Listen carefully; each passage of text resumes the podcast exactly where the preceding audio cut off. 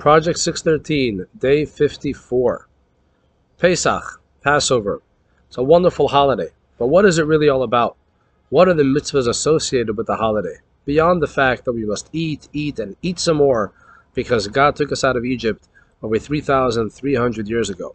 So here's the deal. The Jewish people were slaves in Egypt for 2 centuries, and no slave was able to leave. And when Moses came and told Pharaoh the message, "Let my people go," Pharaoh said, "Absolutely not."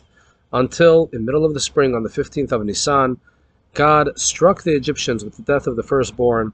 And that very morning, on the 15th of Nisan, Pharaoh insisted that the Israelites should leave Egypt as soon as possible.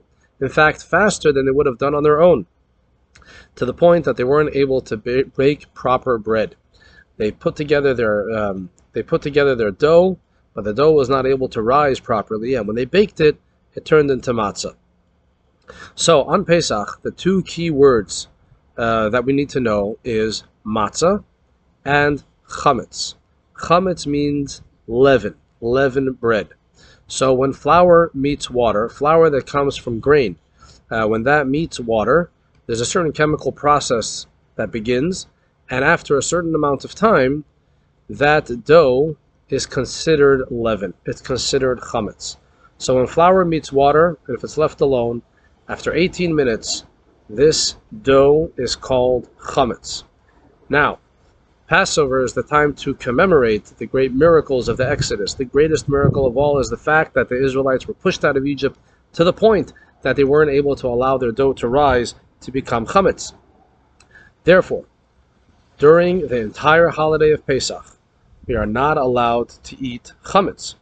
Now, here are some mitzvahs to bear in mind. Number 1, when are we not allowed to eat chametz? The first mitzvah is that we are not allowed to eat chametz starting the 14th day of Nisan, which is the day before Pesach. The reason for that is because the Passover sacrifice was offered on that day after midday, and therefore, from midday on the 14th of Nisan, we're not allowed to eat chametz.